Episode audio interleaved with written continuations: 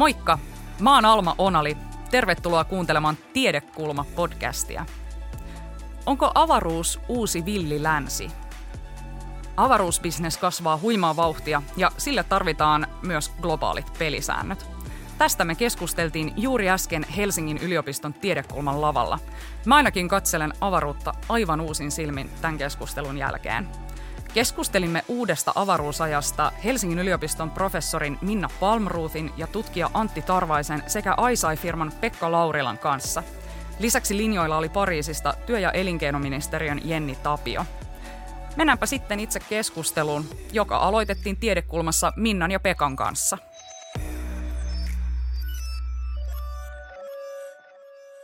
Mun täytyy myöntää, että mulle tulee avaruuden vallottamisesta mieleen Yhdysvaltain ja Neuvostoliiton välinen avaruuskilpa ja kuukävely 1960-luvulla. Eli mun käsitys on siis ilmeisesti jumahtanut tällaiseen old space-aikaan.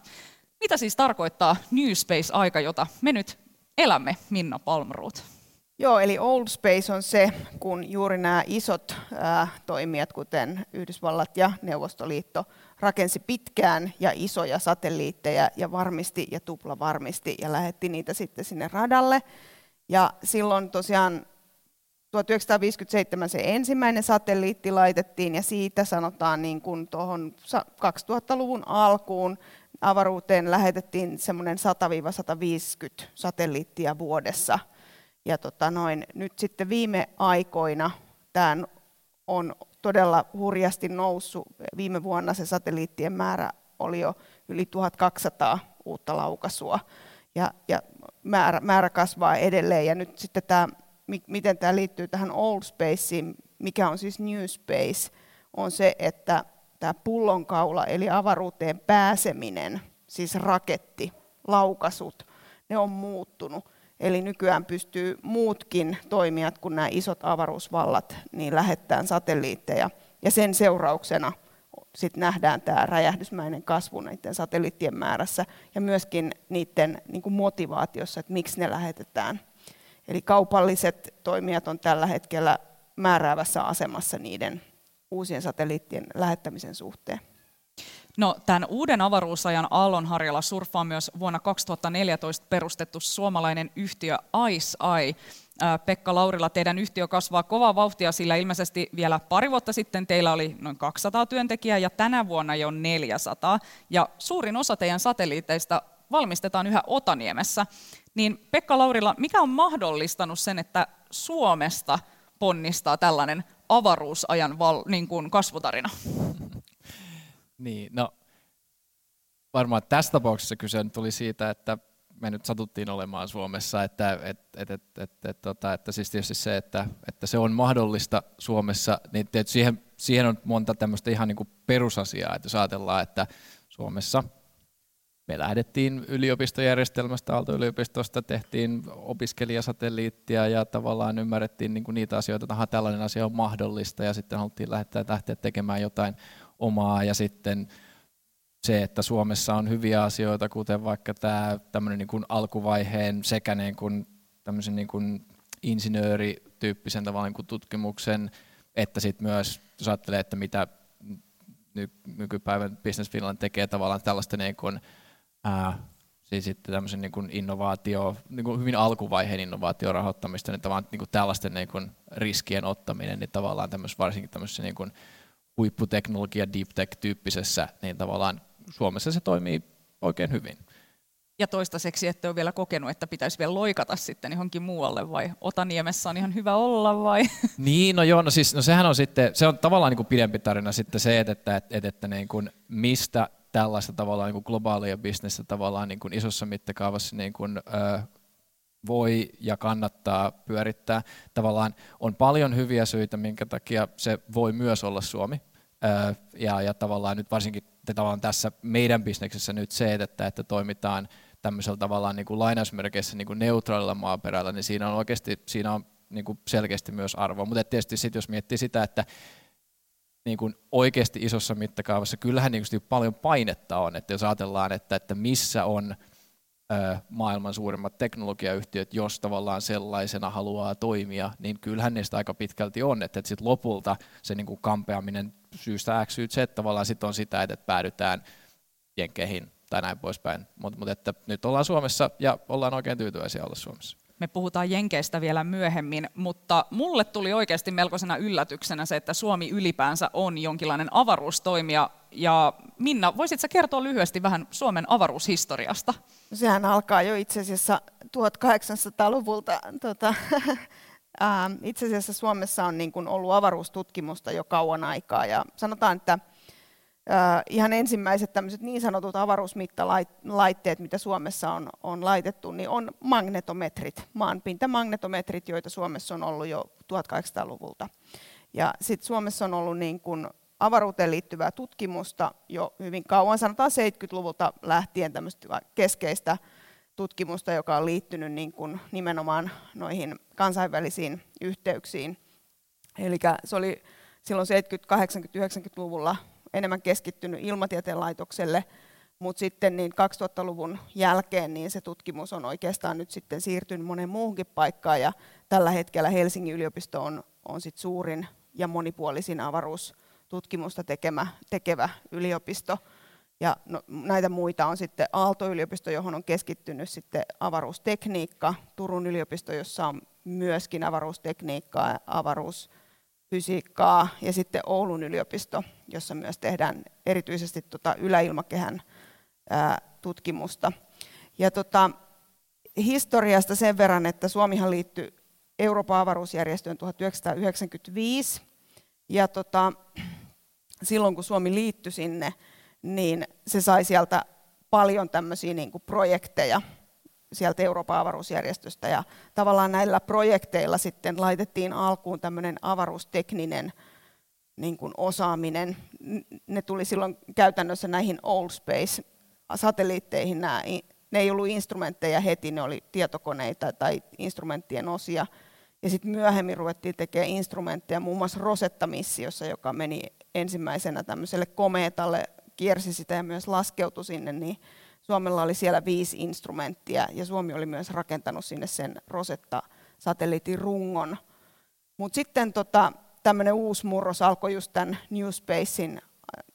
New Spacein myötä, ja sitten niin kuin silloin Suomessa ruvettiin oikeasti tekemään ihan omia satelliitteja. Ja juuri tämä Aalto-1-satelliitti, josta ICEYEn porukkakin on kouluttautunut, niin se oli siis Suomen ensimmäinen oma satelliitti. Ja se laukastiin 2018 muistaakseni juhannuksena. Eli kun näet juhannuksena valopisteen taivaalla, niin se on satelliitti kuitenkin. Niin tämmöinen pitkä historia, eli meillä on ollut paljon avaruustutkimusta, ja sitten meillä myöhemmin on ollut sitten osallistumisia kansainvälisiin hankkeisiin, ja nykyään meillä on sitten omia satelliitteja, omia avaruusyrityksiä, ja se on paljon monipuolistunut tämä työ tällä hetkellä. Jos olen ymmärtänyt oikein, niin tuolla avaruudessa on tällä hetkellä noin 20 suomalaista satelliittia, vai kuinka se on? Näin, se on aika tarkkaa. Näin. No hei, mennään itse asiaan, eli avaruustalouteen. Millaista liiketoimintaa avaruudessa on mahdollista tehdä? Sieltä vaikka. Vastaako Pekka voi vastata myös. No, siis se on tavallaan vähän sama kysymys, että minkälaista liiketoimintaa siellä internetissä voi tehdä. Tai näin poispäin, että siis, että avaruus nyt on tämmöinen, mikä nyt suomen kielen sana sitten on, domeini, että mitä liiketoimintaa ilmassa voi tehdä. Tavallaan, että niin kuin siitä sun tästä, mutta tietysti nykyään tavallaan, jos ajattelee, että minkälaisia hyötyjä sieltä sitten niin kuin tuotetaan maanpinnalle, koska jälleen kaikki business, kaikki käyttäjät ovat maanpinnalla, ei ole yhtään varsinaista käyttäjää missään muualla, niin tavallaan kaikki liiketoiminta on sellaista, mikä suuntautuu niin kuin maanpinnalle alaspäin, ja että se on joko niin, että puhutaan telekommunikaatiosta, välitetään signaaleja, tai sitten se on kaukokartoitusta, eli tuotetaan dataa siitä, mitä maanpinnalla tapahtuu, tai sitten se on sitä, että tuotetaan vaikka paikannustietoa tai jotain muita signaaleja, että siis tällaisia niin kuin palveluita, infraa jossain mielessä. Onko Minnalla lisättävää? No tässä ne tuli käytännössä, yleensä ajatellaan niin kuin näin, että tämä kommunikaatiopuoli kai kattaa, en mä tiedä, veikkaan puolet ehkä tästä koko liiketoiminnasta, ja kaukokartoitus on sitten myöskin merkittävä osa, ja sitten, mutta sitten puolustus on myöskin kasvamassa, puolustuksellinen näkökulma, se ei välttämättä vielä ole ehkä liiketoimintaa, mutta ehkä voi tulevaisuudessa olla. Tai use caseit on samat. Joo, nimenomaan. Niin puolustuksenkin puolella tietysti, että niin kuin muita, kukaan ei niin kuin sotaa käy avaruudessa tai näin poispäin. Vielä. Niin. Joo, just näin, että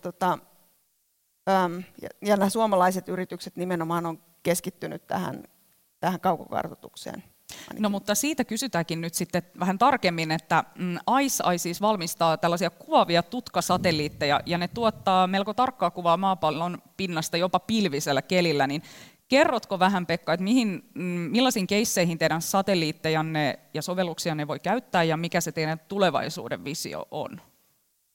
Joo. No joo, jos nyt sitä visiosta lähtee purkamaan,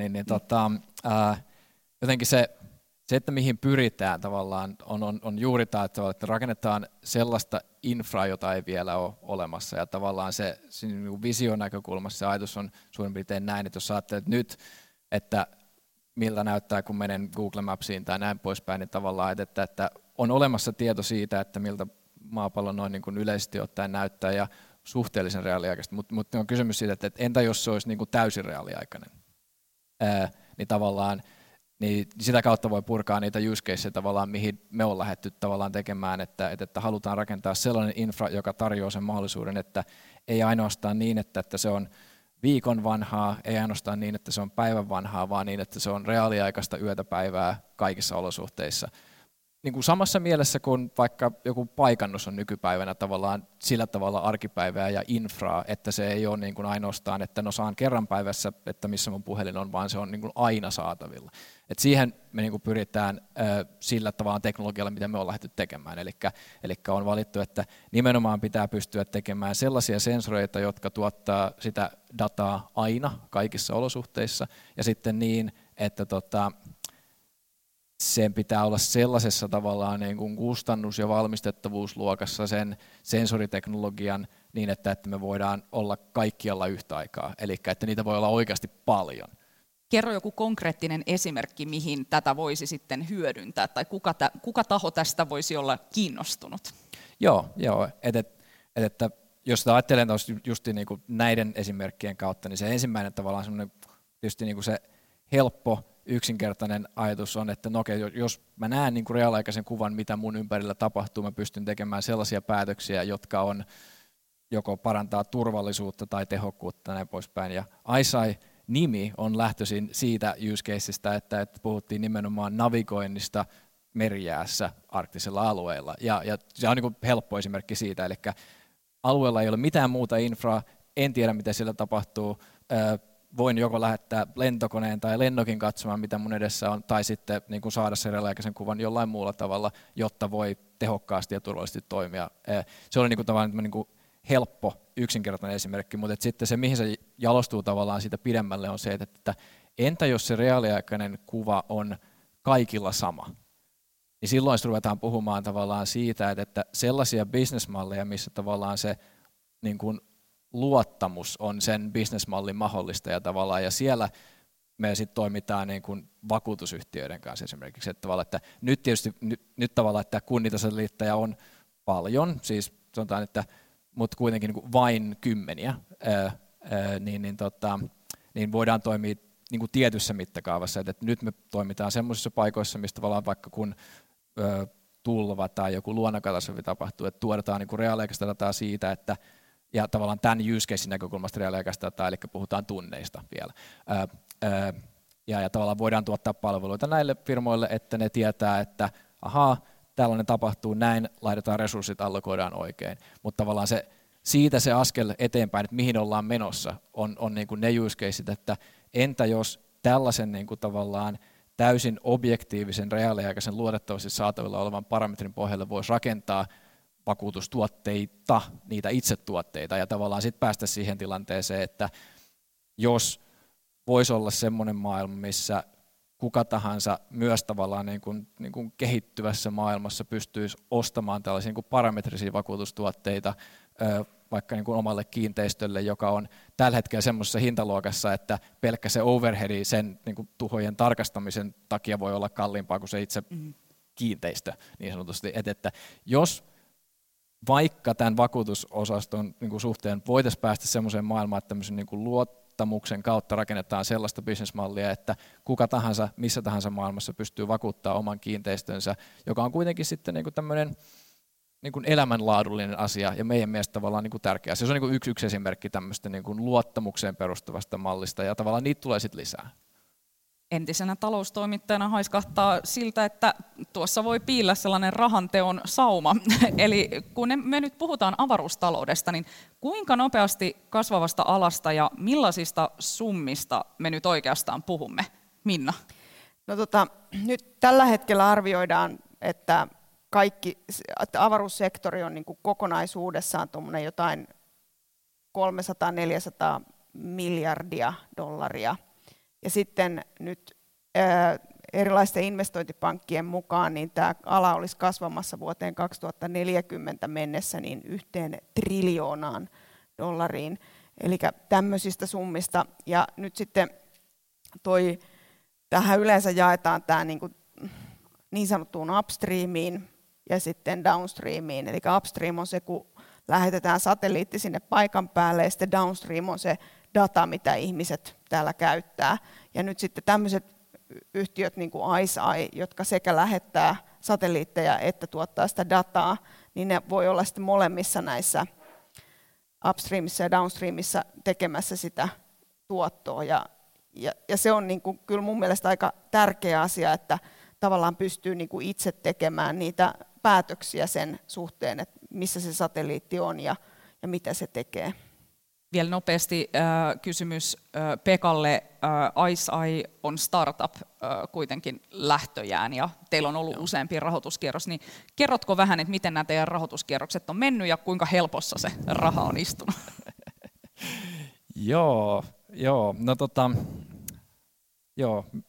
Sanotaan näin, että on sitä kyllä niin kuin helpompiakin aloja, jos niin kuin rahan tekemistä miettii, että kyllä niin kuin tämmöinen tavallaan niin kuin kunnolla niin kuin deep tech-tyyppinen tekeminen, niin kuin se vaatii sen, että aivan valtavasti rahaa pitää polttaa siihen, että saadaan niin kuin ensimmäinen prototyyppi jostain semmoisesta teknologiasta aikaan, mitä ei ole koskaan aikaisemmin tehty.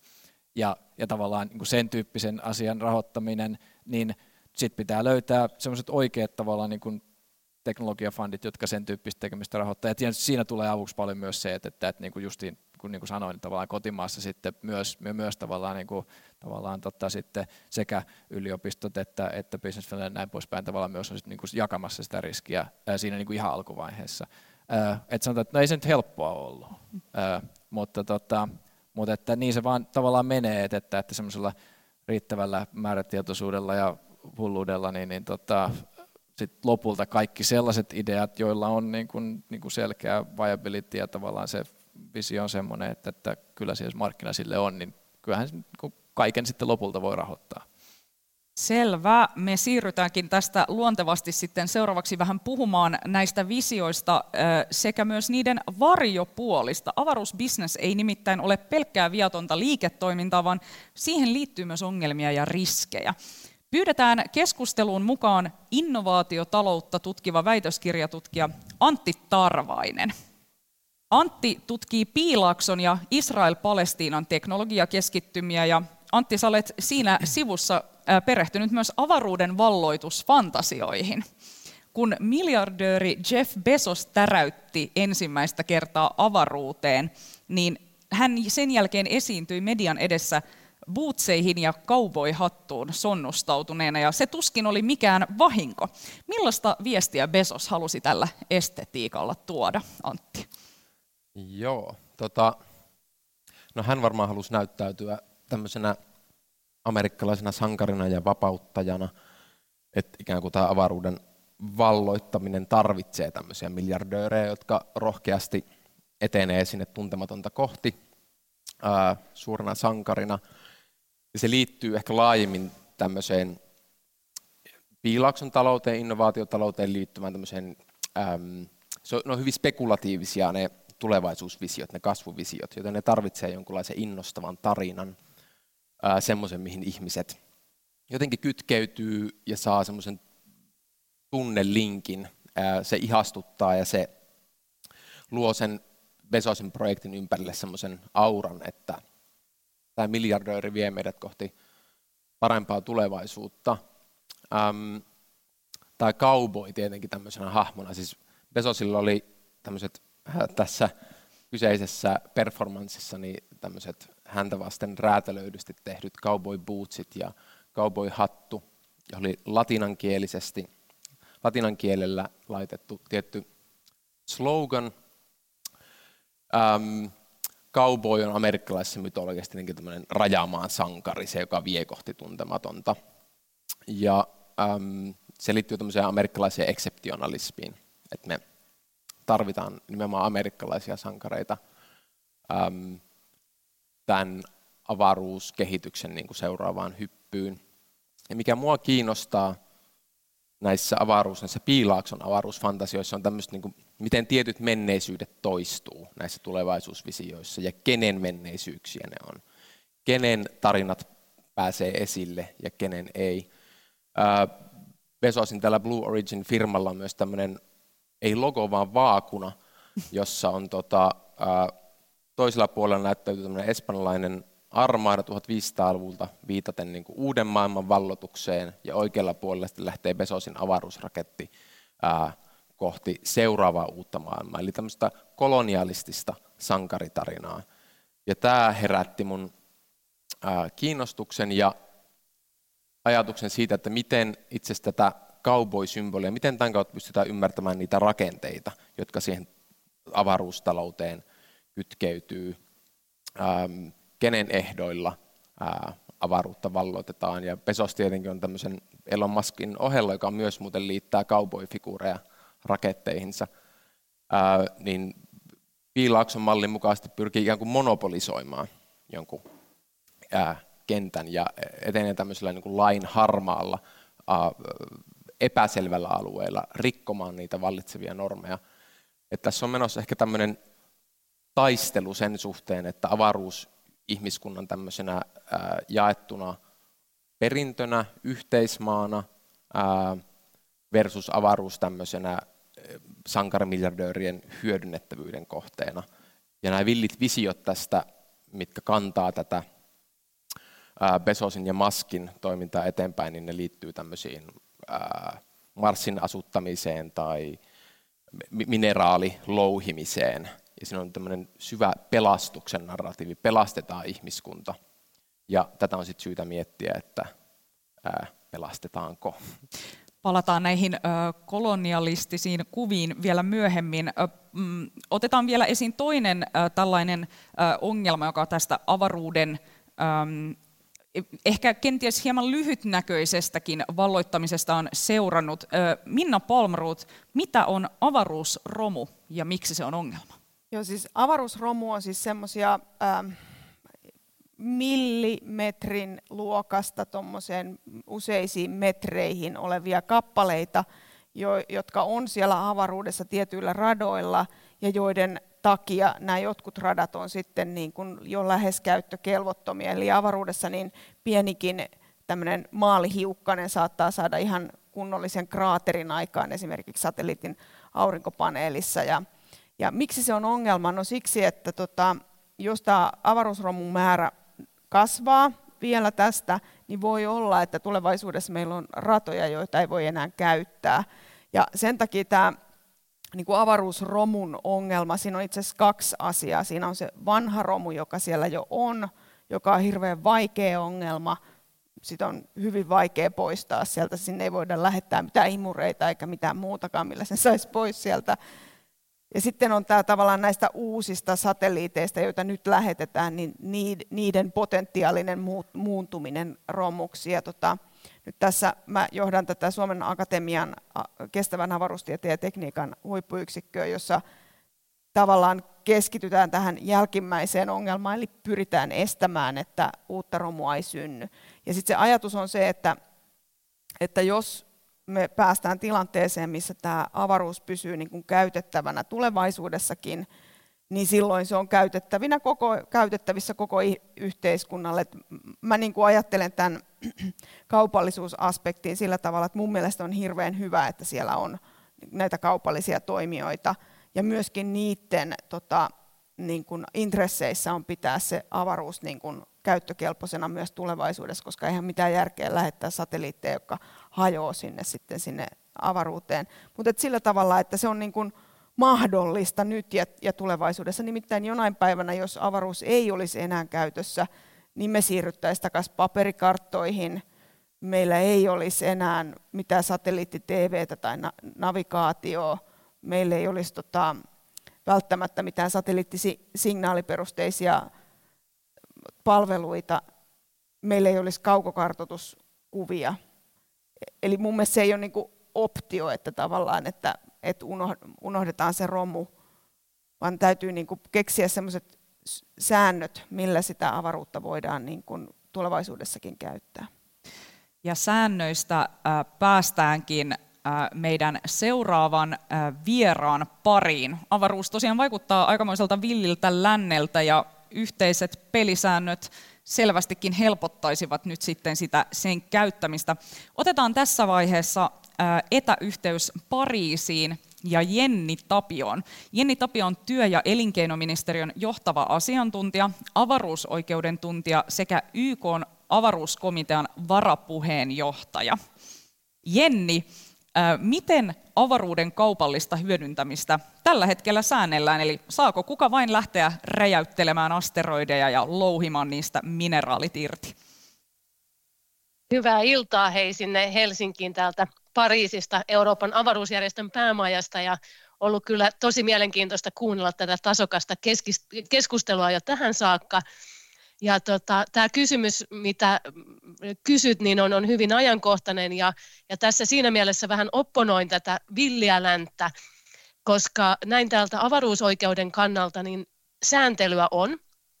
Sääntely on hyvin niin kuin moninaista ja eri tasoilla, mutta sitä on. Ja tärkeimpänä tässä totta kai ja niin kuin kattavimpina näiden periaatteiden osalta on tämä avaruuden yleissopimus, Outer Space Treaty sieltä vuodelta 1967, jossa on nämä pääperiaatteet avaruuden käyttöä ja tutkimista varten. Ja sitten on toki sen lisäksi sitten näitä muita sopimuksia, jotka tätä täydentää, ja siellä on erityisesti esimerkiksi tämä vastuusopimus, joka säätää siitä, että valtioilla on ensisijainen vastuu sitten siitä, mikäli tämmöinen yksityinen toiminta aiheuttaa kolmansille vahinkoa. Mutta sitten meillä on myös nämä kansalliset lait, ja meillä on tämmöisiä erilaisia ei-oikeudellisia ohjesääntöjä ja poliittisia julkilausumia, eli sääntelyä on. Ja nämä periaatteet, jotka sieltä vuodelta 1967 tulee, eli tämä tavallaan tämä ajatus siitä, että avaruuden käyttö ja tutkiminen on vapaata kaikille. Ja tämä niin kuin käyttö ja mitä se sisältää, niin sitähän ei siellä ole määritelty. Mutta ihan alusta saakka on ymmärretty, että tämä käyttö on myös kaupallista käyttöä. Eli siinä ei ole millään tavalla niin kuin ajateltu silloin alussakaan, että siinä olisi jollakin tavalla jotakin väärin, että avaruutta hyödynnetään kaupallisiin tarkoituksiin.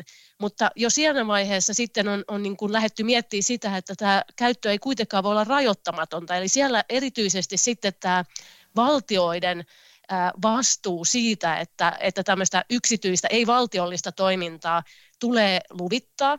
Sitä tulee jatkuvasti valvoa, jotta voidaan varmistaa, että sitten tämä käyttö on kansainvälisen oikeuden sääntöjen mukaista, niin tämä periaate on hirveän tärkeä erityisesti just tämän yksityisen kaupallisen toiminnan kannalta, ja sillä tavoin pyritään sitten mahdollistamaan tämä tavallaan käyttö kaikille ja se, että valtiot tästä ensisijaisesti vastaa. No, millaisia ristiriitoja tästä avaruuden hyödyntämisestä syntyy, ja onko tämä sääntely sun mielestä riittävää?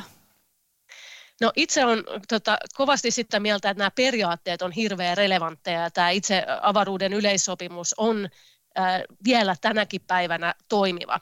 Toki periaatteet on tulkittavissa ja ollaan nähty, että näitä niin kuin lähdetään tulkitsemaan pikkasen eri tavalla. Et siinä mielessä näen niin kuin tämän keskustelun äärimmäisen tärkeyden siinä, että voidaan varmistaa, että meillä on niin kuin samanlainen ymmärrys siitä, että mitä nämä periaatteet tarkoittaa, koska totta kai avaruuden käytön lisääntyessä, niin kuin tässä ollaan kuultu tästä murroksesta, tulee lisää toimijoita, tulee uusia tapoja hyödyntää avaruutta, niin totta kai tämmöisiä ristiriitatilanteita tulee eteen. Ja se, että millä tavoin niistä sitten päästään eteenpäin, niin on totta kai sellainen kysymys, että niin kuin mitään avaruuspoliisia tai tuomioistuinta niin kuin, ollaan keskusteltu, niin ei siinä mielessä ole olemassa. Eli tämä on tämä keskustelun tie ja sen yhteisymmärryksen rakentaminen tärkeää, että pystytään sitten näitä tämmöisiä ristiriitoja välttämään. No millä areenoilla tätä keskustelua avaruuden hyödyntämisen pelisäännöistä sitten käydään ja millaista se keskustelu on tällä hetkellä? Puhutaanko siellä vaikka siitä, että no kuka saa minkäkin asteroidin niin kuin louhittavaksi tai... Kyllä, eli jos tässä nyt otan vaikka yhdeksi foorumiksi, monella foorumillahan näitä keskusteluita käydään, niin on YK:n tai rauhanomaisen käytön komitean, eli tämä on vuonna 1958 perustettu ainut YK:n komitea, joka keskittyy ainoastaan avaruusasioihin, niin siellä esimerkiksi tämä Minnan mainitsema tämä avaruusromun teema on totta kai tosi tärkeä, eli tämä avaruuden kestävän käytön ajatus, eli millä tavoin voidaan varmistaa, että avaruus ympäristönä säilyy, mutta avaruuden käytettävyys säilyy ja näitä palveluita pystytään tuottamaan sekä nyt meidän generaation tarpeisiin, mutta myös sitten tulevien sukupolvien kannalta, että kuinka tämä tämmöinen kestävä käyttö ja kestävyyden teema voidaan niin kuin avaruudessa jo tässä vaiheessa ottaa huomioon. Meillä on ongelmia, mutta ne ovat varmasti semmoisia vielä, mistä niin kuin päästään ratkaisuutta ja yhteisymmärrykseen, kun niistä keskustellaan nyt riittävän aikaisessa vaiheessa. Mutta sitten totta kai lisäksi on myös tämä avaruustoiminnan turvallisuus, eli tavallaan just se, että millä tavoin niin kun pystytään varmistamaan esimerkiksi just tämä, että tämä valtioiden ensisijainen vastuu ei realisoituisi, eli millä tavoin pystyttäisiin just näitä yhteisiä pelinsääntöjä sopimaan niin, että tämä toiminta on turvallista. Mutta tämä, kun mainitsit nämä asteroidit tai puhuttu näistä luonnonvaroista, niin totta kai siellä on myös sitten tämä keskustelu, ja siellä on nyt tuo kopuisessa työryhmä pystyssä, jossa keskustellaan siitä, että mitkä nimenomaisesti olisi ne periaatteet näiden avaruuden luonnonvarojen käytön osalta, ja millä tavoin voitaisiin tämä niin kuin tasapuolisuuden ajatus sitten varmistaa tulevaisuuden näitä toimintoja varten. No, kun puhuttiin siitä, että paljolti avaruutta säännellään nimenomaan näiden kansallisten lainsäädäntöjen mukaan, niin Suomellakin on oma avaruuslaki, joka ilmeisesti siis tuli voimaan vuonna 2018 ja sitä ollaan nyt päivittämässä, niin millainen on Suomen avaruuslaki? Joo, tämä on hyvä, kun tämä tulee keskusteluun, koska tosi moni ei tiedä tästä ja tosiaan 4 vuotta pian ollut voimassa.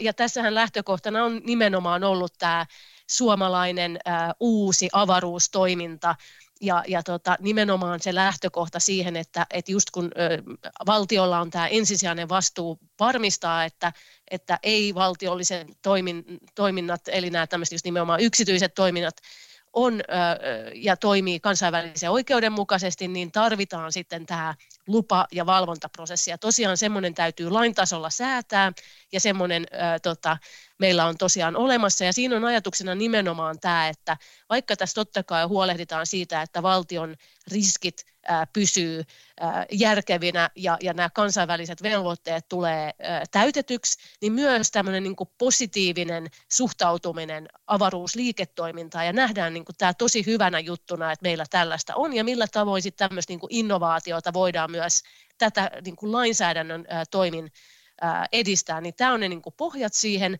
ja tosissaan siinä puhutaan siitä, että minkälaisilla ehdoilla esimerkiksi suomalainen avaruustoimija tämmöisen luvan voi saada, millä tavoin täytyy tästä valtion velvoitteesta rekisteröidä nämä avaruusesineet, huolehtia, millä tavoin tämä keskustelu menee, mutta sitten tärkeänä myös just tämä, että mikäli sitten kävisi näin, että niitä vahinkoja sattuisi, ja valtion tämä ensisijainen vastuu triggeroitus, niin miten sitten täällä tämä kansallisesti tämä asia tämän toiminnanharjoittajan kanssa tulee selvitetyksi, että tämmöinen valtion takautumisoikeus on yksi tärkeä osa sitten tätä avaruuslakia. Ja sitten tässä oli vaan ihan jo keskustelua tästä kaukokartoitustoiminnasta ja minkälaista tämä niin kuin tulevaisuuden näkymät siinä on, niin tosiaan tämä päivitys, mikä on tällä hetkellä tosiaan hallituksen esitys on siitä olemassa ja menossa tuonne eduskuntakäsittelyyn ja keskusteluun siitä, niin on nimenomaan tämän kaukokartoitustoiminnan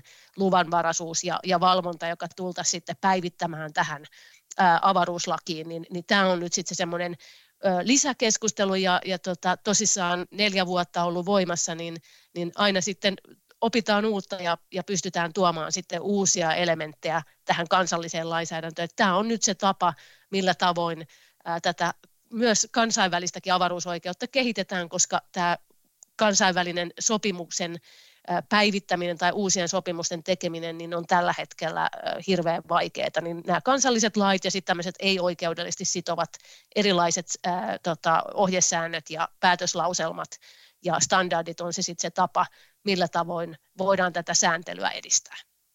Suuret kiitokset, Jenni Tapio. Olipa huojentavaa kuulla, että ei se aivan täysin villilänsi kuitenkaan se avaruus tällä hetkellä ole. Suuret kiitokset ja hyvää jatkoa sinne Pariisiin. Kiitos. Jatketaan keskustelua avaruusfantasioista. Antti, sä olet kirjoittanut kolonialismin perinnöstä avaruusajassa, niin nyt voidaan mennä vähän syvemmälle siihen, että mitä yhteistä nykyisellä avaruusajalla ja löytöretkillä oikein on? Joo. Mä nopeasti kommentoin tuohon normistoon ja siihen, että miten tavallaan sieltä piilakson näkökulmasta sitä katsotaan, kun on seurannut Jeff Bezosin ja Elon Muskin. Kuitenkin on tämmöisiä merkittäviä avaruusparoneita, ei missään nimessä edusta koko sitä liiketoiminnan kenttää. Sitä en yritä tässä sanoa. Se tavallaan se liiketoiminnan skaalautuvuus, mikä heillä on ollut historiallisesti perustunut tämmöisten normistojen rikkomiseen. Eli se on ollut hirveän taitavia lobbaamaan Yhdysvaltain hallintoa ja avaamaan tämmöisiä, ja sitten globaalisti myös avaamaan tämmöisiä niin kuin keinoja, rikkoa niitä normistoja. Hirveän tärkeää, että tätä kansainvälistä lainsäädäntöä sit suojellaan tässä. Kolonialismin historia kytkeytyy mielenkiintoisella tavalla tähtitieteeseen. Jos miettii ihan näitä niinku, merkittäviä tämmöisiä tieteellisiä joitain, breakthrough, mikä se on suomeksi? Läpimurtoja. Niin tämmöiset tutkimusmatkojen historia, vaikkapa James Cookin matka 1700-luvun puolivälissä Tahitille tarkkailemaan Venuksen ylilentoa. Niin oli Britti-imperiumin tämmöinen projekti, ja Britti-imperiumin tieteellinen akatemia lähetti paljon tämmöisiä tutkimusmatkailijoita tieteellisissä tehtävissä kartoittamaan avaruutta, mutta samalla kartoittamaan mahdollisia valloitettavia maita. Eli James Cook esimerkiksi, jota legendan mukaan pidettiin sit jumalana, kun hän saapui Tahitille ja Havaijille, niin hän oli myös tämmöinen salainen tehtävä löytää uusia valloitettavia mantereita. Australia, tuntematon maa esimerkiksi. Ja sitten kolonialismin historiassa myös on tämmöisiä, varsinkin Amerikan historiassa tämmöisiä kipukohtia Havaijilla, Kaliforniassa, kun näitä observatorioita ollaan 1700-1800-luvulla perustettu, niin siellä on ollut tämmöisiä niin kuin maan haltuun ottamisia näiden observatorioiden kautta. Eli tavallaan kolonialismin näkökulmasta, tämmöisen niin kuin kolonialismin tutkimuksen näkökulmasta aina katsotaan sitä tieteen edistymistä myös osana yhteiskuntaa ja niitä mahdollisia konflikteja ja katsotaan minkälaisia valtasuhteita on niin kuin näiden läpimurtojen takana. Et se on semmoinen. Haluatteko kommentoida esimerkiksi, Minna, sinäkin olet pohtinut tätä kolonialismin ajan tai löytöretkien ajan ja nykyisen avaruusvalloituksen niin suhdetta? Kiitos. Mun täytyy sanoa, että tämä tuli ihan uutena. Mä oon tosiaan paljon miettinyt, mun mielestä tässä löytöretkissä ja avaruus niin kuin ajassa on paljon yhteistä ja paljon analogioita, mutta tämä, että tähtitiedettä on käytetty uusien mantereiden vallottamiseen. Tämä oli uusi juttu, mielenkiintoista. Tästä täytyy lukea lisää. Näitä analogioitahan on, siis ensin rakennettiin laivoja ja sitten lähdettiin merille etsimään uusia paikkoja. Sama juttu, nyt rakennetaan satelliitteja ja ensin lähetettiin niitä kartoittamaan, että millaista siellä avaruudessa on. Ja nyt me tavallaan vähän niin kuin tiedetään se, että miten sinne mennään ja mitä siellä on. Niin samoin kuin sitten analogiana siihen löytöretkeen, että sitten kun oltiin löydetty ja tiedetty, niin sitä alettiin vähän niin kuin hyödyntää. Niin sama juttu nytkin hyödynnetään. Mutta tässä on niin kuin, nämä kolonialistiset löytöretkethän on niin kuin usein, niissä on tämmöinen niin kuin leima, tai niin kuin ajatellaan, että se, jos puhutaan kolonialismista, niin tulee tämmöinen leima, että se on paha.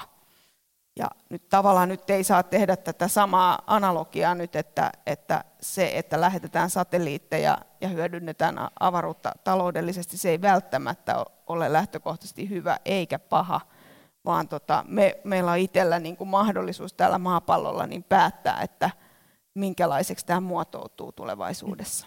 Yksi ihan kiinnostava tällainen filosofinen kysymys onkin se, että onko siirtokunnan perustaminen Marsiin kolonialismia, jos avaruudessa ei ole elämää? Antti. Joo, ainakaan vielä. Se ei ole ehkä oma ensimmäinen huoli, että miten käy avaruus alkuperäiskansoille tässä. Mutta nämä tarinat, jotka ajaa näitä osaa tästä avaruustaloudesta, jälleen kerran missä kolumbukset, missä cowboyt, tämmöiset löytöretkianalogiat esiintyy, niin ne ei ole viattomia. Eli mua kiinnostaa ei ehkä niin paljon se, että mitä sitten siellä avaruudessa välttämättä tapahtuu, se ei myöskään kuulu tähän ehkä omaan osaamisalaan, vaan se, että millaisia hierarkioita niillä tarinoilla oikeutetaan täällä maan päällä. Eli esim. Jos me ajatellaan, että tämmöiset avaruusmiljardöörit, Jeff Bezos, Elon Musk muuttuu tässä avaruustaloudessa merkittäviksi tekijöiksi yhä kasvavissa määrin, niin meidän on hyvä katsoa vähän sitä, että okei, millaista talousmallia heidän maanpäällisen toiminta ajaa, millaisia hierarkioita siellä on. Sekä Jeff Bezos että Elon Musk esimerkiksi on kuuluisia tämmöisen niin kuin työn järjestäytymisen kritisoijina. Hyvin rodullistettu työvoima, hyvin sukupuolitettu työvoima, hyvin epäsäännölliset, epävarmat työolosuhteet liittyy tämmöiseen bisnekseen, alustatalouteen, piilauksen malliin ylipäänsä. Jos me kuvitellaan tämmöistä maailmaa, missä työtä yhä enemmän syntyy tällaisten paronien kautta tänne maan päälle avaruussektorilla, niin on hyvä olla tarkkana niistä tarinoista ja mihin ne johtaa. No Pekka, teidän firmanne on tosiaan lähettänyt satelliitteja avaruuteen Elon Muskin SpaceX:n kyydissä, eli ilman Muskia olisi teidänkin liiketoiminta jossain määrin erilaista, niin onnistuuko avaruusbisnes ilman tällaisia suuruuden hulluja cowboy-visiotyyppejä? No niin, siis raketteja tietysti nyt voi, kansalliset avaruusjärjestöt voi rakentaa raketteja ja rakentaakin raketteja. Ehkä tietysti niin justiin se, että mikä on nyt sitten tällaisen tavallaan niin kuin uuden innovaatio tavallaan nyt sitten, tai niin kuin tämän uuden aikakauden nyt sitten asioita on se, että saattaa käydä niin, että esimerkiksi Elon Muskin SpaceX:n kuuraketit ovat kuussa ennen NASAn kuuraketteja, että tavallaan se, ja jos ajatellaan, että no, avaruuden vallatus on tärkeä asia sinällään, mutta sitten niinku siis sama juttu, niinku tällaiset tavallaan, että mitä nyt sitten, jos Muskista nyt sinällään puhuu, niin tavallaan, että mitä muuta tällaiset tavallaan yksityiset toimijat niin kuin voi tehdä, niin periaatteessa voisi argumentoida, että vaikka nyt sitten niin kuin Tesla, niin oikeasti on vaikka niin kuin kiihdyttänyt sitä siirtymää sähköautoihin koko maailmassa kaikessa autoteollisuudessa vaikka 10 vuodella.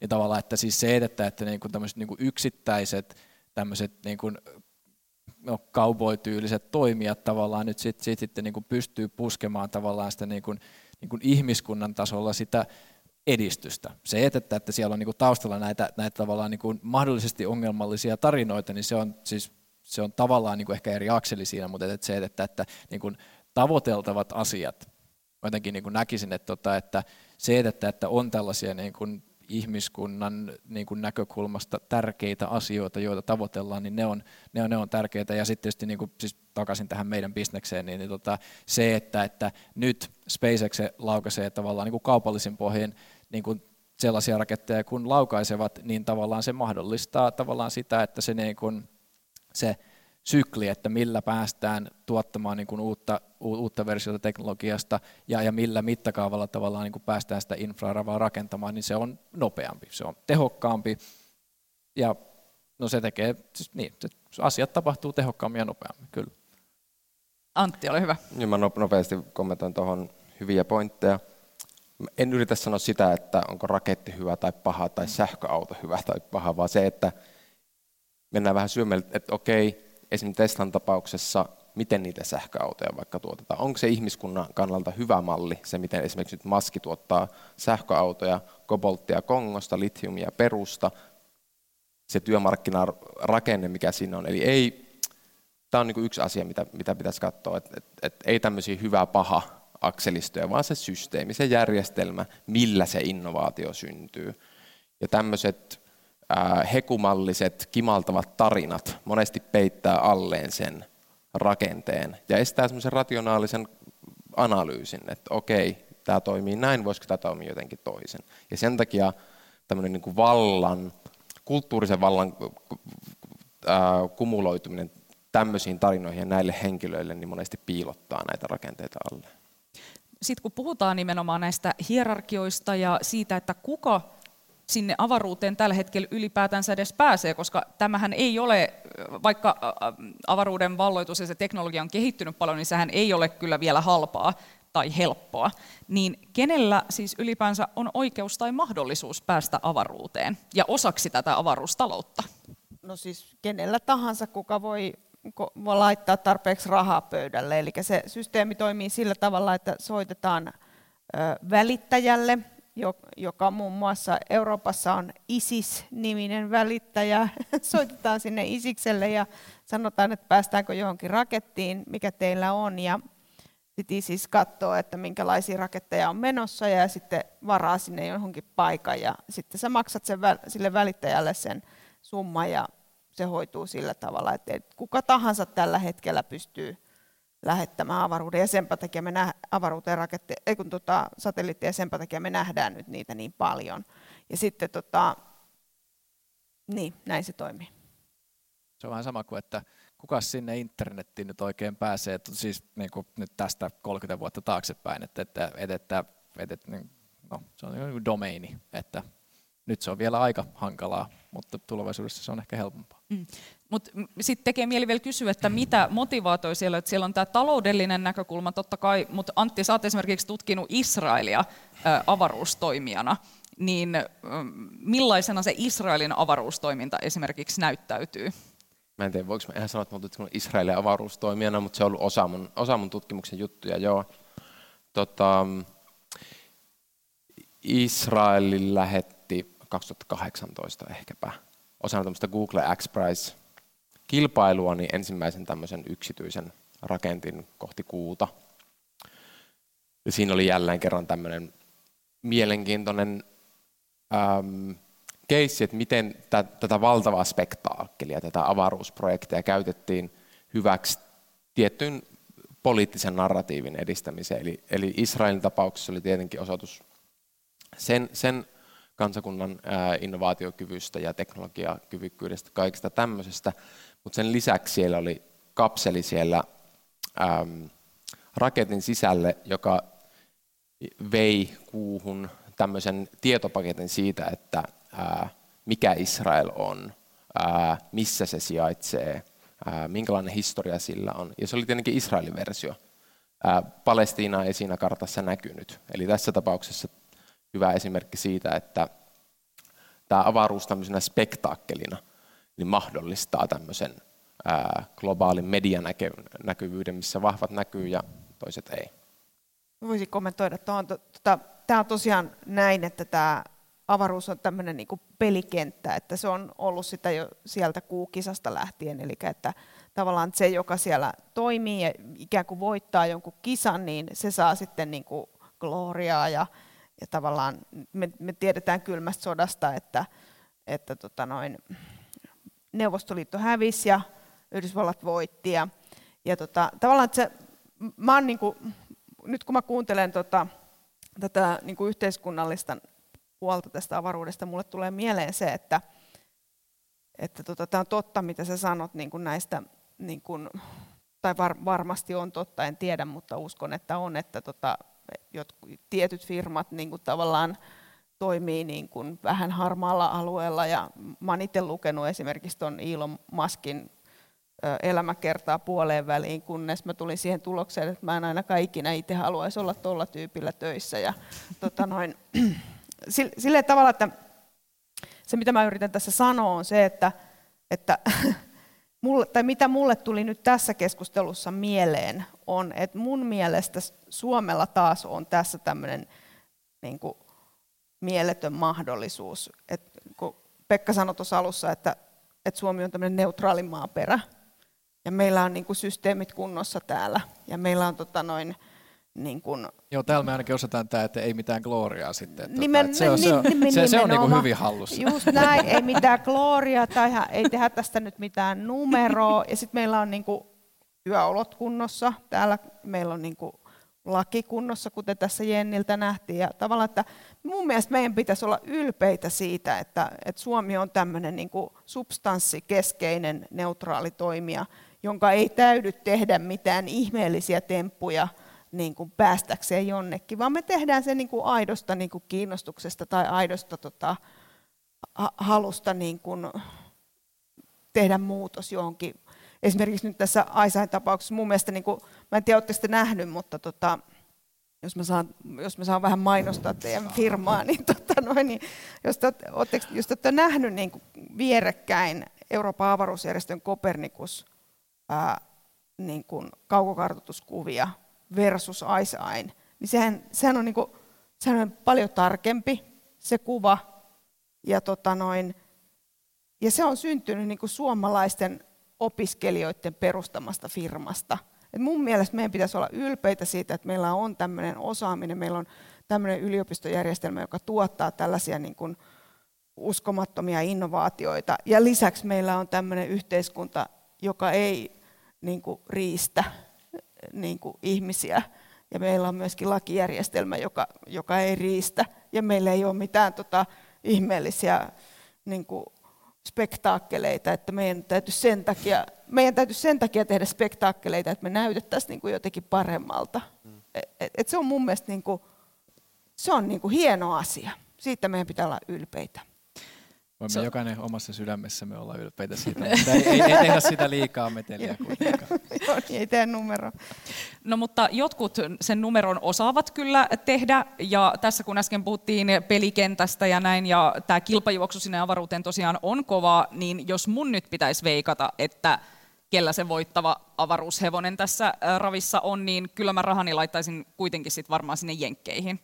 Niin voitteko vähän kertoa siitä, että miten Euroopan ja Yhdysvaltain avaruustoiminta eroaa toisistaan? Vastaanko mä? Mä itse asiassa mä en ole ihan varma, että kumpi sen voittaa, Kiina vai Yhdysvallat. Ja nyt jos me puhutaan niin kuin näistä kolmesta, Yhdysvallat, Eurooppa ja Kiina, niin Kiinahan on näistä kaikista se, jolla on ehdottomasti nopein päätöksentekojärjestelmä. Eli siellä niin kuin presidentti sanoi, että nyt mennään kuuhun ja sitten mennään kuuhun.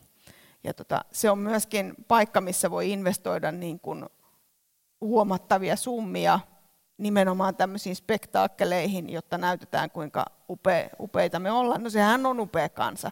Sehän on keksinyt paperit ja ruudit ja kaikki ennen muita. Ja näin. Ja siellä on semmoista halua niin kuin tehdä juuri näitä spektaakkeleita. Eli niillä on toistaiseksi ainakin ollut rahaa ja niillä on nopea päätöksentekojärjestelmä. Ne on selviä valtteja tämmöisessä hommassa, joka vaatii valtavia investointeja ja paljon aikaa. Ja nyt sitten Eurooppa taas on sitten näissä kolmessa niin kaikista hitain ja kaikista köyhin. Eli Euroopassahan on esimerkiksi edellinen Euroopan avaruusjärjestön johtaja, silloin oli semmoinen unelma, että tehdään noin kuukylä. Ja mä jo silloin ajattelin, että niin varmaan, että sen pitäisi saada 27 jäsenmaata tämän kuukyläjutun taakse ja sitten sen pitäisi saada ihan hirveästi rahaa, että se pystyisi tekemään sen kuukylän. Mä ajattelin, että ei tästä tule ikinä kuulee mitään, eikä ollakaan kuultu mitään kuukylästä. Mutta sitten taas Yhdysvallat, siellä on niinku suht nopea järjestelmä, koska se on kaikki yhden organisaatio eli NASAn alla.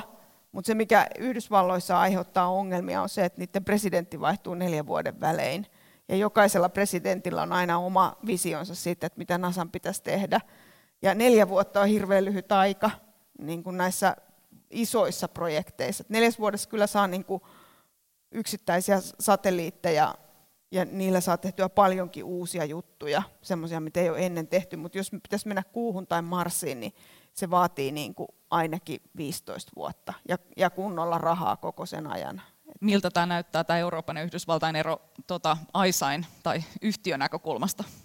Niin, se on yhtiön näkökulmasta, että Eurooppa nyt markkinana on semmoinen, että se on sitten niin kuin all over the place ja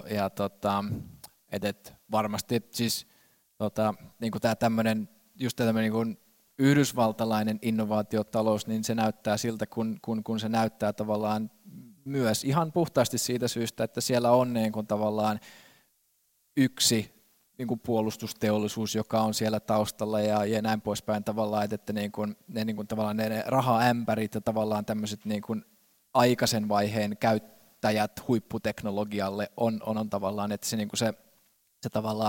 niin adoptiosykli on aika silleen selkeä ja tavallaan se toimii semmoisessa mittakaavassa, että se mahdollistaa tällaiset niin kuin, niin kuin, aika aggressiiviset niin kuin, sit tämmöisen huipputeknologian tekemisen. Et Euroopassa tietysti sit, niin kuin kaikki tällaiset tavallaan niin kuin sanotaan niin valtiotason vaikka niin kuin aikaisen vaiheen niin kuin early adopterit, niin ne on sitten niin kuin ihan pitkin poikin ja tavallaan siihen liittyy paljon semmoista niin kuin politiikkaa sit, että sitten on niin kuin erikseen on ranskalaisten niin kuin, että me halutaan vaan sit tätä ranskalaista, sitten on italialaista, me halutaan vaan tätä sit sitä tätä italialaista ja sitten tavallaan paljon myös tehdään samaa asiaa niin kuin miljoonaan kertaa. Et se on ehkä se Euroopan niin kuin suurin heikkous, että kyllähän niin kuin Euroopassa rahaa, miljardeja liikkuu näin ja vaikka missä, mutta et se, että sitten kun sitä pitäisi tavallaan laittaa niin kuin niihin läpimurtoihin, niin tavallaan sit se hajautuu aika nopeasti. Se on ehkä Euroopan suurin. Joo, siis toi on niin kuin Euroopan unionin erityisesti, niin Euroopan unionin suurin ongelma on se, että vaikka rahaa tavallaan on, niin se hajoaa niin moneen asiaan, että lopulla yksittäiset asiat niin saa niin pieniä pennejä, ettei niillä periaatteessa sit oikeastaan tehdä mitään paradigmamuutoksia. Siirrytään meidän viimeiseen osioon, eli avaruuden hyödyntämisen tulevaisuuskuviin. Kuunnellaan tähän alkuun esimerkki tällaisesta tulevaisuuskuvasta, nimittäin asteroidikaivostoiminnasta. Asteroidit ovat kooltaan ja koostumukseltaan vaihtelevia, planeettaa pienempiä kappaleita, jotka kiertävät aurinkoa. Asteroidit ovat säilyneet samanlaisina vuosimiljardien ajan, ja niitä tutkimalla saadaan tietoa aurinkokunnan synty- ja varhaisvaiheista. Osassa asteroideista esiintyy huomattavasti enemmän taloudellisesti arvokkaita alkuaineita kuin maankuoressa. Mineraalien louhimista asteroideista pidetään yhtenä tulevaisuuden vaihtoehtona maan resurssipulaan, kun maankuoren hyödynnettävien alkuaineiden esiintymät köyhtyvät. Maapallon kuoren malmivarannot ovat rajallisia. Ne eivät tulevaisuudessa riitä energiantuotannon ja lisääntyvän elektroniikkateollisuuden tarpeisiin. Raaka-aineita tarvitaan esimerkiksi sähköautoissa, uusiutuvassa energiantuotannossa, älylaitteiden piireissä, sähkömoottorien magneeteissa tai esineiden internetin tuotannossa. Kun akkujen ja laitteiden kierrätys sekä maan malmivarannot on hyödynnetty, katse siirtyy avaruuteen. Ennen kuin asteroidikaivostoiminta on realistista, pitää kartoittaa ne asteroidit, jotka ovat mahdollisimman lähellä maata ja joita kannattaa siksi louhia. Kiinnostavimmat asteroidit saattavat olla jo tiedossa, ja louhinta voisi olla ajankohtaista noin 50 vuoden kuluessa. Yhdysvaltain NASAn ja Euroopan ESAn yhteishankkeessa selvitetään parhaillaan asteroidien koostumusta. Hankkeessa testataan myös teknologiaa, jolla voisi estää asteroidin törmäyksen, jos sellainen joutuisi törmäyskurssille maan kanssa. NASA on lähettänyt avaruuteen DART-luotaimen, joka ohjataan törmäämään Didymos-asteroidin kuuhun, Dimorphokseen. Sen on tarkoitus muuttaa asteroidin kiertorataa. Luotaimen on määrä törmätä asteroidiin syyskuussa 2022. Asteroidien koostumusta ja rakennetta selvitetään puolestaan ESAn Hera-luotaimella ja sen mukana tulevilla nanosatelliiteilla. Käytännön haasteita louhimiselle ja kuljetukselle aiheuttavat avaruuden vaativat olosuhteet, kuten painottomuus, pitkät välimatkat ja kappaleiden väliset nopeuserot, sekä käytettyjen alusten työntövoimaan tarvittava polttoaineen määrä. Louhintalaitteet kuluvat käytössä ja vaativat huoltoa. Avaruuden yleissopimuksen mukaan kaikilla valtioilla on oikeus tutkia ja käyttää avaruutta. Yksityisten yritysten avaruustoiminta edellyttää ainoastaan oman valtion lupaa. Valtiot, kuten Yhdysvallat ja Luxemburg, ovat mahdollistaneet yrityksille asteroidikaivostoiminnan kaupallisten mahdollisuuksien kartoittamisen. Asteroidin louhiminen tuhoaa sen. Iso kysymys onkin, pitäisikö asteroidia tuhota, sillä silloin myös sen sisältämä tieto aurinkokunnan historiasta katoaa. Asteroidin tuhoamista onkin verrattu siihen, että kirjaston kirjoja poltettaisiin talojen lämmittämiseksi. Siinä oli ajankohtaista asiaa niin kasvavien sähkölaskujen maailmassa kuin myös avaruuden valloittamisessa. Uhkia ja mahdollisuuksia. Minna, sinä johdat kestävän avaruustieteen ja tekniikan huippuyksikköä Helsingin yliopistossa. Niin mitä on kestävä avaruustalous? No se on juuri sitä, että käytetään avaruutta siten, että se säilyy käytettävänä myös tulevaisuudessa.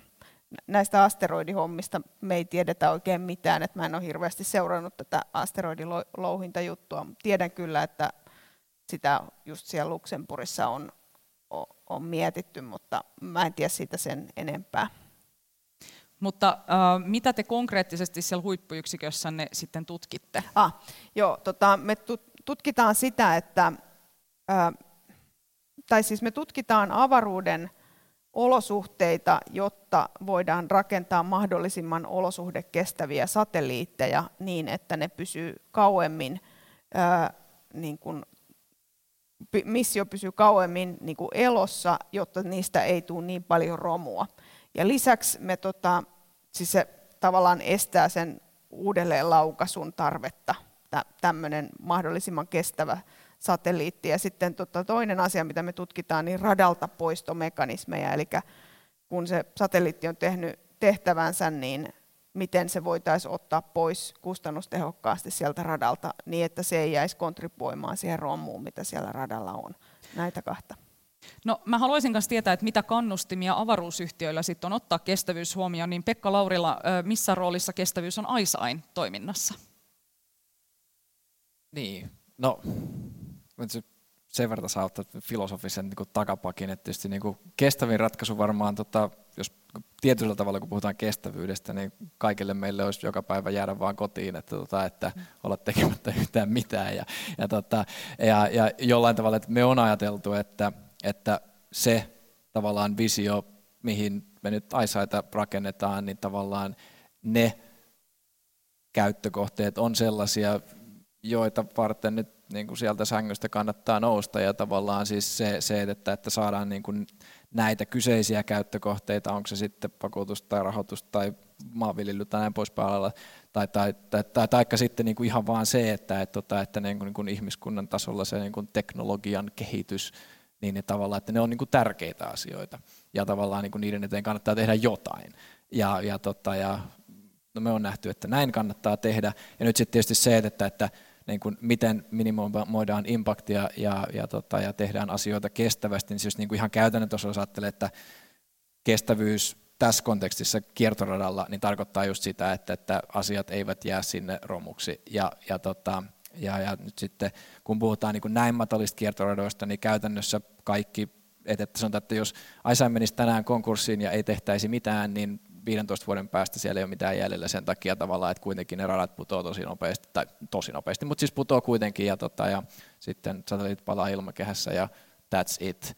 Että tavallaan, että sen kummemmin nyt sinne ei jää, mutta se, että miten, niin kuin siis mikä kannustaa yrityksiä tavallaan niin kuin toimimaan niin kuin tavallaan tässä kontekstissa kestävästi tai niin tavallaan se on nyt sit just se, että ne kiertoradat on käytettävissä, niin se vaatii juuri sitä, että toimitaan yhdessä, niin kuin luodaan sitä sääntelyä niin, että tavallaan, että aina ei niin kuin ainakaan nyt niin kuin synny törmäyksiä tai niin kuin tämmöistä tavallaan, että se niin lennonjohto on niin kunnossa ja sitten tietysti se ylipäänsä, että voiko tavallaan sitä ihan puhdasta määrää ja kaikkea muuta säädellä, niin tavallaan ne on niin kuin ehdottomasti tavallaan niin kuin ehkä jopa enemmän yritysten intressissä sen takia tietysti, että niin kuin enemmän satelliitteja varmasti niin kuin tavallaan yksityisyritykset tulee laukaisemaan kuin valtiot ikinä enää.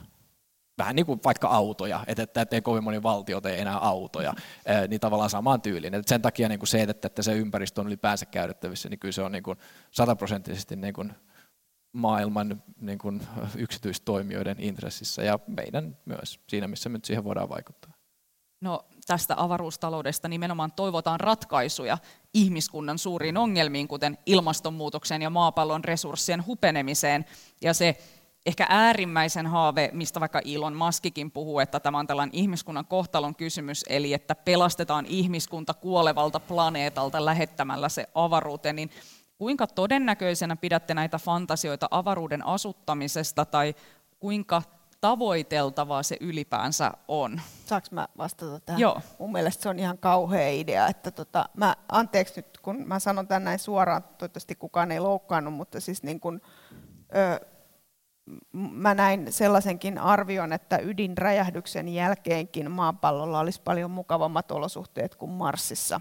Että mun mielestäni ne resurssit pitäisi laittaa siihen, että me pidetään tämä pallo elinkelpoisena kuin siihen, että me tehdään tämmöinen takaportti tavallaan, että ensin niin kuin sotketaan tämä pallo ja sitten mennään toiselle pallolle sotkeen.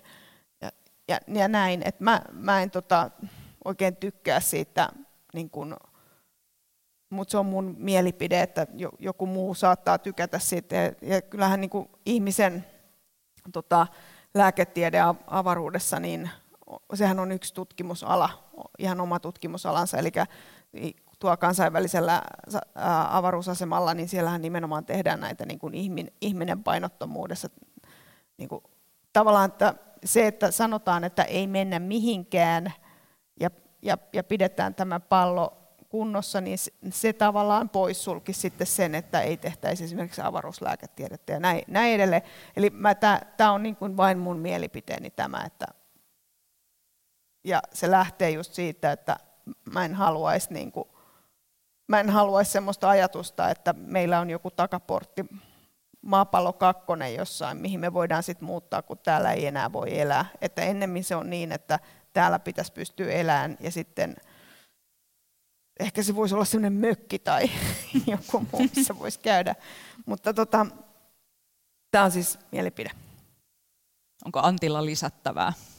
Se oli aika hyvä ja olen kiitollinen siitä, että tuntuu, että minulla on se rooli, että mä aina sanon jotain negatiivista täällä yhteiskuntatieteilijänä, niin kiva, että sieltäkin tulee.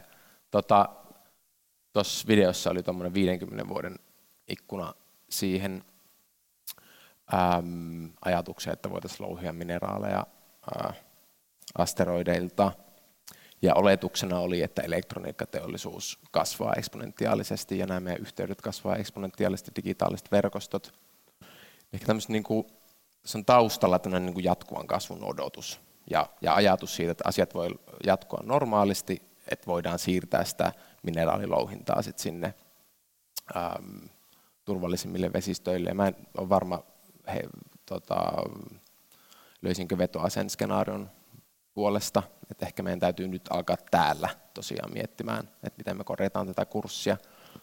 Että jos maapallosta on tulossa Titanic, niin avaruus on tosi huono pelastuslaiva. Siellä on vaikea olla.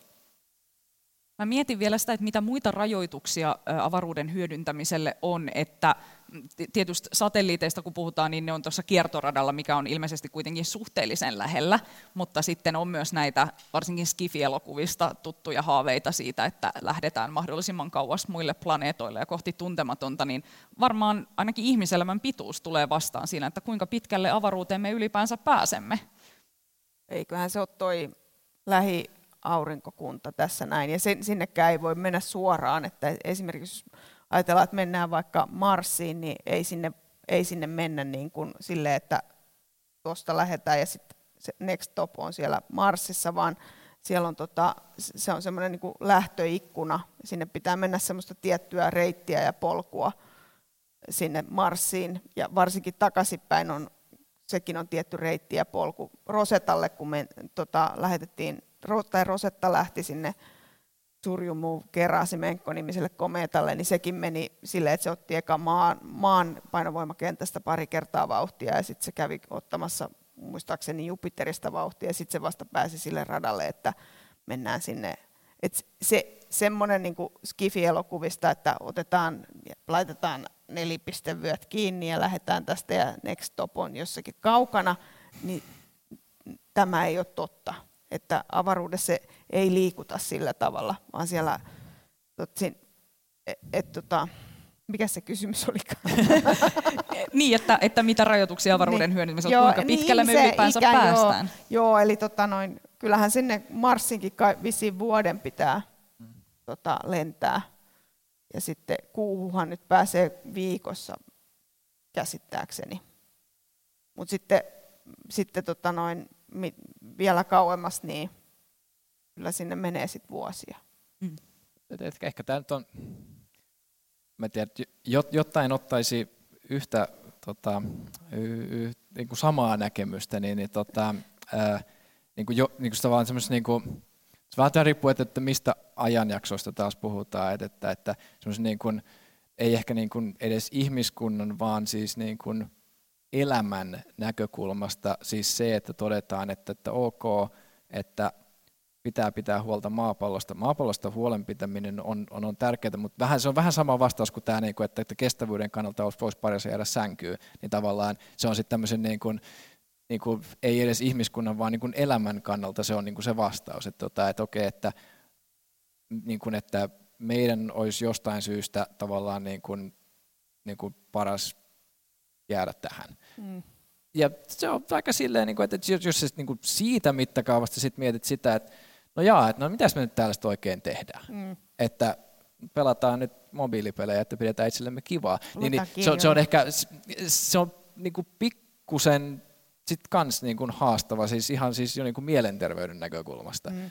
Mä ymmärrän ton, ja mä näen sen, mitä sä tarkoitat, ja uskon, että moni ajattelee juuri näin, ja sen takia mä sanoinkin, että toivottavasti kukaan ei loukkaannut, ja että tämä on mun oma mielipide. Eli mä kyllä keksin täällä maapallolla vaikka kuinka paljon tekemistä, että mä menen mökille ja bla bla, mutta Mutta siis niin kuin mä uskon, että meillähän ihmisillähän on erilaisia motivaatioita, ja joillakin on todella vahva motivaatio tehdä jotain todella uutta ja järisyttävää. Ja varmaan näiden ihmisten mielestä juuri tämmöinen Marsiin meneminen on ihan loistava idea, ja sen takia sinne ollaankin nyt menossa. Tosin ensin ollaan menossa Kuuhun ja sitten Marsiin, mutta mä ymmärrän tämän näkemyksen, ja vaikka mä sanon itse, että mä itse haluan pitää tästä pallosta huolta, niin se ei tarkoita sitä, etteikö joku muu saa niin kuin haaveilla Kuuhun tai Marsiin menosta. Viimeisenä kysymyksenä ennen yleisön kysymyksiä haluaisin kysyä teiltä, että olisiko teistä sisunauteiksi, eli jos saisitte matkalipun avaruuteen vaikka Bezosin kyydissä, niin lähtisittekö reissuun? Bezosin raketilla ei vielä lähtisi, kun se ei ole vielä sinä asti päässyt sinne avaruuteen, mutta kyllä, siis jotain, että oman elämän aikana, niin tavallaan kun nyt niin tätä teknologiakehitystä katsoo, niin kyllä ehdottomasti. Joo. Niin avaruusturismi, sehän on varmaan myös nouseva bisneksen ala ihan tuota pikaa. On sekin varma. Tietysti sehän ei ole niin missään nimessä hyödyllistä. Siis sehän on tämmöistä niin hedonistista tai viihdettä. Että siinä on mitään pointtia. Siinä missä tietysti ei ole pointtia nyt matkailla Taimaahankaan, mutta kyllä siitäkin bisnestä tulee. Joo, mulla on yksi kollega, joka on avaruuslääketieteen professori Saksassa, ja mä oon kuullut niitä juttuja, että mitä ihmisen niin kun ruumiille tapahtuu siellä painottomuudessa. Sehän on ihan kauheata, että silmät pullistuu ulos päästä, koska ei ole painovoimaa ja kaikki nesteet nousee päähän ja on semmoinen olo, että olisi hirveä krapula.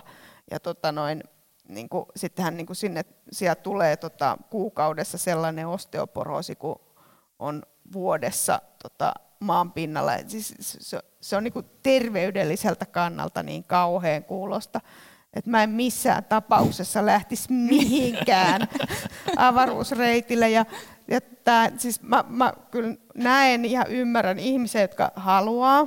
Ja tämä avaruusturismihan on semmoinen, että siellä yleensä halutaan mennä nimenomaan katsomaan maapalloa korkealta. Niin siitä mä sanon, että no joo, että niin kyllä niitä kuvia näkyy sitten ilmankin, että mä voin katsoa sitten niitä kuvia, jos joku käy hakemassa niitä. Antti, lähtisitkö sinä maata kiertävälle radalle? Voi olla, että tämä ei ole kauhean yllättävä tämä mun vastaus. En usko, että mun taidoista olisi siellä minkäänlaista hyötyä ensinnäkään. Ja sitten tämä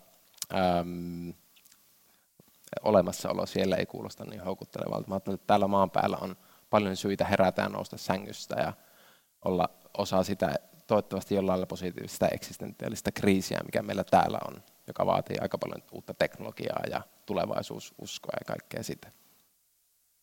Suuri kiitos keskustelijoille Pekka Laurila, Minna Palmroth, Antti Tarvainen sekä Jenni Tapio etäyhteyden päässä.